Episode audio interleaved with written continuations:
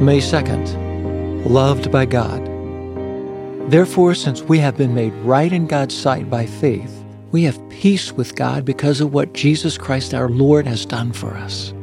Because of our faith, Christ has brought us into this place of undeserved privilege where we now stand, and we confidently and joyfully look forward to sharing God's glory.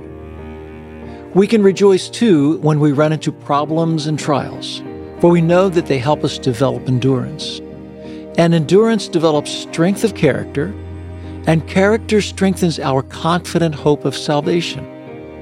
And this hope will not lead to disappointment, for we know how dearly God loves us because He has given us the Holy Spirit to fill our hearts with His love. Romans chapter 5, verses 1 through 5.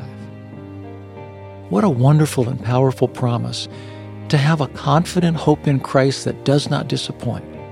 In this passage in Romans, Paul reminds us we have the undeserved privilege and honor of being taken care of, developed, and provided for by God, our Heavenly Father. Whatever we may endure in this earth life, we have security in knowing that God will use the trials and tribulations to refine our endurance, develop our character, and ultimately strengthen our hope in Him. Although we may feel uncomfortable, afraid, or even lost and depressed when experiencing difficulty, nothing we experience will go unused by God for our good and His glory. And nothing can separate us from the love of God. We can trust in Him and His plans, for His Word makes it known that He loves us dearly. He is with us in every moment, and He has provided the incredibly lavish gift of His Holy Spirit to guide us and fill our hearts with His love.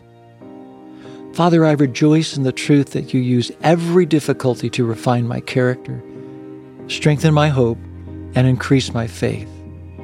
I'm grateful for the gift of your Holy Spirit who reminds me of your love and truth. I stand in awe of you this morning, asking for the faith to follow you anywhere and always. Amen. Give us today the food we need.